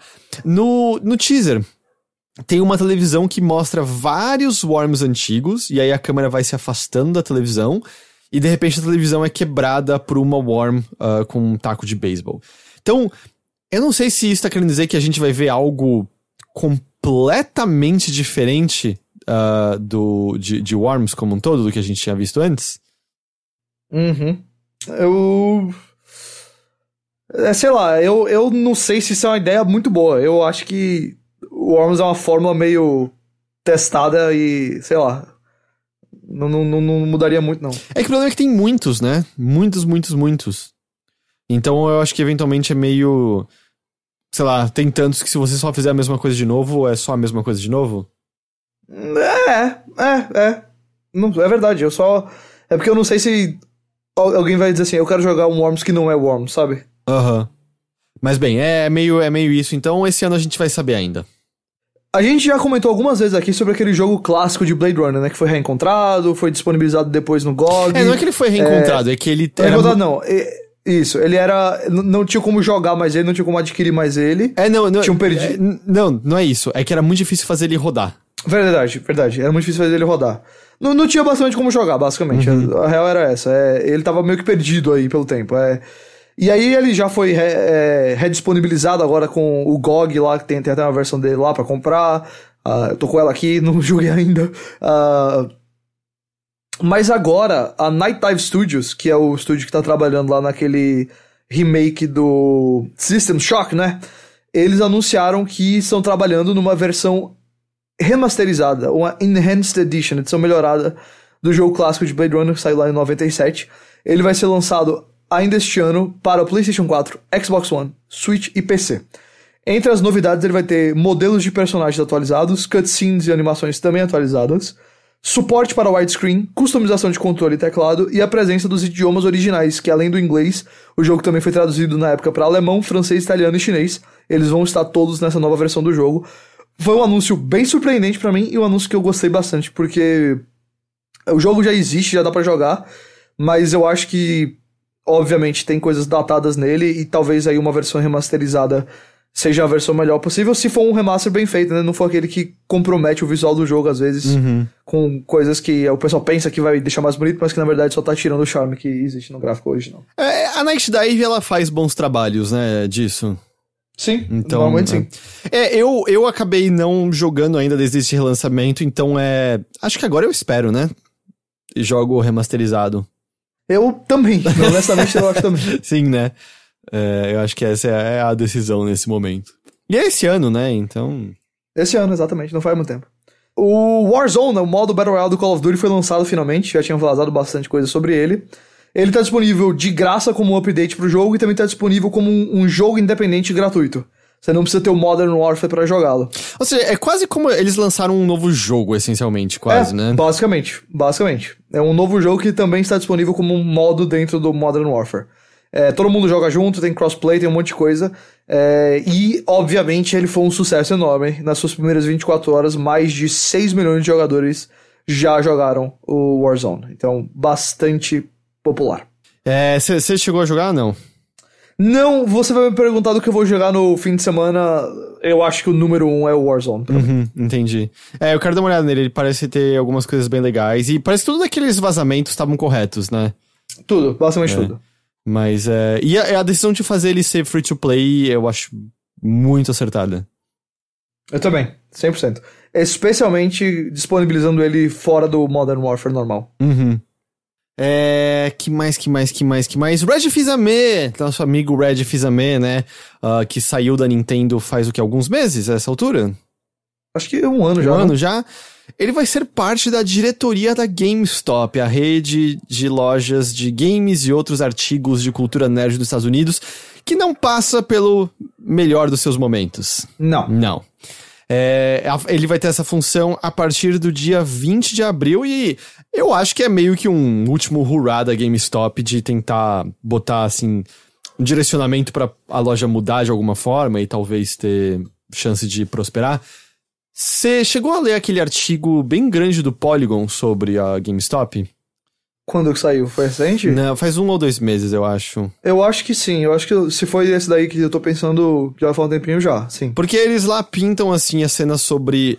A GameStop tá sofrendo, claro, porque mais e mais pessoas compram jogos apenas sim. digitalmente, não Digital, vão mais nas é, lojas. É. E muito da grana dela vinha da venda de jogos usados. Então você Exato. não só tem menos pessoas entrando nas lojas para comprar jogos, como você, ela também tem menos jogos usados para vender, porque, bom, a gente Isso. compra digital, não tem como você ter uma cópia usada. Mas junto disso, até voltando para uma das coisas que a gente falou no Crunch, é, eles mencionam que tem uma administração terrível, terrível, terrível para as lojas, assim, de... Que, assim, não é muito surpresa, na verdade, assim, na real. É, eles mandam é, excessivamente demais itens que não vão ser vendidos, itens que estão em demanda não chegam nas lojas.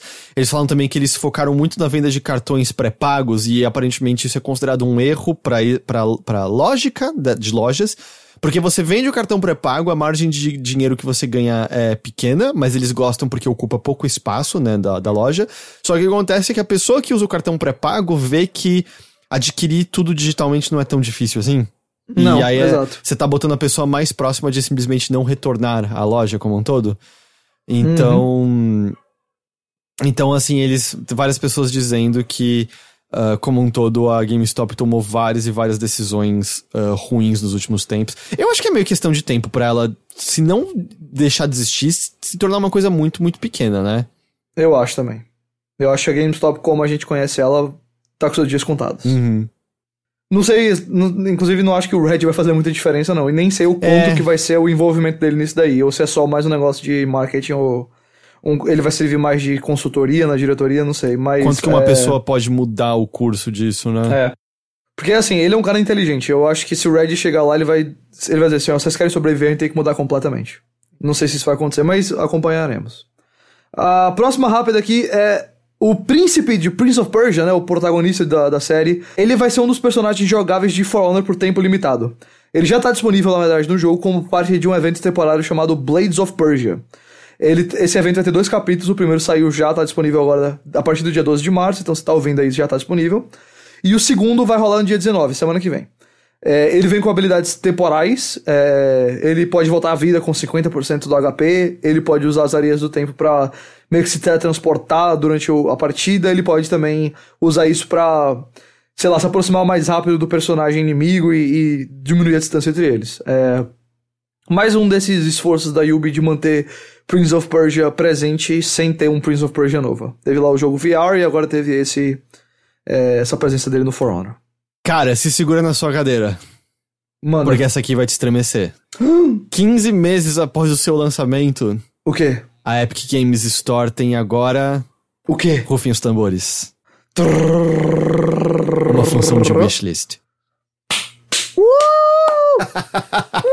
Você não fez mais sua obrigação, let's go! Só demorou 15 meses. Yes! Agora É. você pode marcar os jogos que você quer lá. Aliás, tá com três jogos gratuitos é, legais agora. É o Anodyne 2, é o Short Hike e eu esqueci o outro. Tá bom. Tá bom? Fica aqui o Ah, aviso. Eu ouvi falar muito bem do Short Hike, muito bem mesmo. Então é. Ah. Agora, se você não quiser pegar de graça por algum motivo, sabe o que você pode fazer? Você pode colocar na sua wishlist, irmão. Olha lá. Sabe o que você pode fazer? Você põe na wishlist e depois pega gratuito. Então você completa o ciclo. É. Ah, Heitor, eu tenho uma Oi. notícia também bombástica pra você agora. Diga. Temos fortes evidências de que um novo jogo da série, da franquia, do nome Tony Hawk está a caminho. Sabe por quê? Por quê? Porque tem uma banda chamada The Death Set. Qual é a sua música favorita do The Death Set? É. The Killer Guy. Essa é a minha música favorita. ok. É, a banda The Death Set publicou no seu Facebook que licenciou cinco músicas para um novo jogo de Tony Hawk que vai ser em 2020. Eu espero que The Killer Guy tenha sido licenciado. A gente tinha ouvido da, daquela skatista, eu esqueci o nome, acho que é Lizzie alguma coisa, né? Que ela estaria nesse pro- próximo Tony Hawk no lance ano passado. Teve a, a Sabi lá mencionando no Twitter, né? Aquele protótipo rolando internamente na, na Activision. Mas aí aqui, fica aquela. Minha pergunta é. Você acha que é pra console ou mobile esse Tony Hawk? Eu acho que vai terminar sendo um jogo mobile, uma coisa dessa, na moral. Mas. Porque lembrando que não é porque Ah, se ele for é. pra console não quer dizer que é bom, né? Porque. Não, porque a gente viu recentemente, né? Isso. É, foi o Tony Hawk 5 foi ruim, não foi? Foi, foi. O Pro Skater 5 saiu uns anos atrás e não foi nem um pouco bom. E saiu pra console pra tudo. Então, é, não sei se eles vão ter vontade de fazer outro agora. É, então vamos ver. Mas eu ainda assim gostaria de um novo Tony Hawk. Eu também, um bom novo Tony Hawk eu adoraria. E é isso do Tony Hawk. É isso, Tony Hawk. Porte de Doom 64, né? Que chega no PlayStation 4, Xbox One, Switch e PC no dia 20. Agora é a mesma data do Doom Eternal, né? Isso, o Doom 64 foi adiado Junto do Doom Eternal ano passado, né? Exato, é, ambos iam sair em novembro, ambos foram adiados agora pro dia 20 de março, que está chegando, aliás. Meu Deus, que hype pra esse jogo, pro Doom Eternal. Lembrando que Doom 64 é um jogo à parte, ele não é um port do Doom original pro Nintendo 64, ele é um jogo próprio. É, ele vai estar então disponível no dia 20. Eu acho que ele é bônus de quem compra o Doom Eternal em A pre-order. pré-venda, né? eu acho, é. é. Ah, ele vai ter conteúdo adicional em relação ao lançamento original. Ele vai contar com um capítulo extra que se passa após o capítulo que anteriormente era o capítulo final de Doom 64. É, é a Night Dive que tá sendo responsável pela, pela, por trazer esse, esse jogo, né? A gente falou dela agora há pouco. Sim. E ela menciona também outras funcionalidades, por exemplo, suportes a controle de movimento, eu imagino que isso seja mais no, no Switch. Uh, suporte para mouse e teclado no Xbox One, além da versão de PC, obviamente. Diferentes opções de iluminação e outras cocitas mais. Eles até mencionam coisa de Lord Doom, dizendo que com outras informações você vai entender onde Doom 64 se encaixa na, mais na timeline de Doom. Ok, ok. Sei que você tá louco pra saber disso. Tô, tô, tô. É, só não tô mais louco do que isso do que pra jogar o Doom Eternal. Aí é... Nossa, que... Cara, esse jogo vai ser bom demais. Uh, por fim, última notícia da, do dia: a Boss Studios determinou qual dos seus três protótipos será trabalhado em será transformado num jogo pleno. Você lembra que a gente comentou aqui já, né, que eles tinham apresentado alguns protótipos e perguntado pra galera qual deles a galera queria mais, ouvir feedback aí, né? Teve todo esse processo bem interessante. Uhum. E o jogo que foi eleito foi I Am Fish. Que eu acho que quando saiu foi o que eu queria mais. Ah, é. Ou era o Pigeon Simulator? Bom, uh, porque, só pra dizer, os outros dois jogos que eles estavam pensando em fazer eram o Pigeon Simulator e o Trash Bandits. Eles falaram que os jogadores e os fãs podem ouvir mais desses jogos eventualmente, mas não deram mais planos. Por enquanto, o plano é transformar o I Am Fish num jogo principal. Eu joguei o Pigeon Simulator e o Trash Bandits. Eu não joguei o, o I Am Fish. O Trash Bandits era mais legal do que o Pigeon Simulator. O Pigeon Simulator eu não gostei muito do protótipo, não. Mas o I Am Fish me parece mais próximo dos outros jogos da, da bossa, sabe? Ele é quase o I Am. Bread, só que com é. um peixe dentro de um aquário. É, pois é, total. É, até o nome vai lembrar isso. É verdade. Então acho que faz sentido que esse tenha sido o, o escolhido, né? De, pra, pra ser levado sim, em frente. Sim, até, até porque eu acho que foi o que o, muito do público reconheceu como a ideia, né? Reconheceu a proposta e tudo mais. Mas então é isso, é esse ano, não, ano que vem, né? Então vai demorar um pouquinho pra gente ver a M Flash uhum. ainda. E essa era a última notícia de hoje.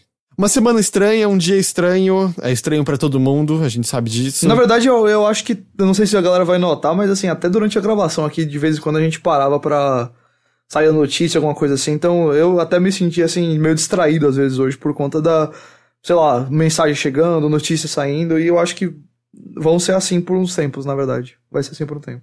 Ghost, então o Bora Jogar retornou.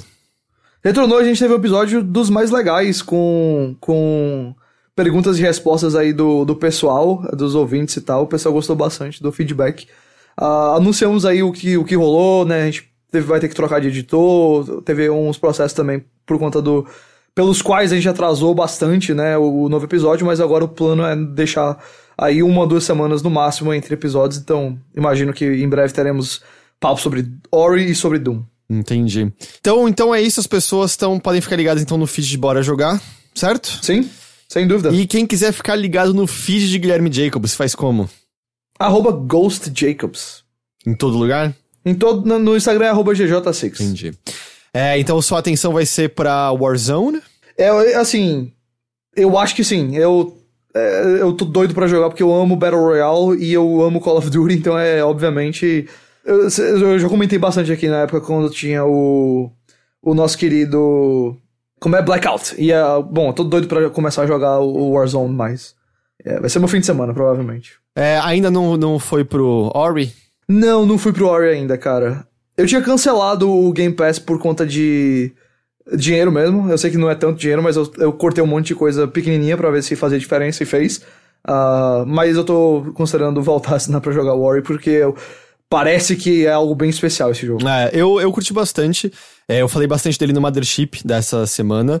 Eu até, eu acho que eu quero jogar de novo no hard agora. Eu joguei no hum. normal, eu fiz 100% no normal já. Quanto tempo você demorou pra zerar ele? Então, é, eu fiz 100% em 11 horas. Certo. Mas tem uns, eu mencionei isso no Mothership, tem só uma coisinha que é, uh, eu liguei o jogo com 50%, joguei até chegar, tipo, eu fiz quase 100% em todas as áreas e cheguei na porta da última área, desliguei o jogo. Entendi. E ele atualizou e comeu meu save. Nossa! E, e aí esse último. E aí ele voltou. Ele não é que ele apagou tudo, ele voltou para quando eu tava com 50%. E, consequentemente, ele não contabilizou essas horas. E aí eu rejoguei, e, tipo, eu, eu até mencionei isso no podcast. Não é legal ele comer o save, mas eu acho que diz muito sobre o jogo que minha reação foi. Eu vou jogar de novo, eu quero jogar mais Ori.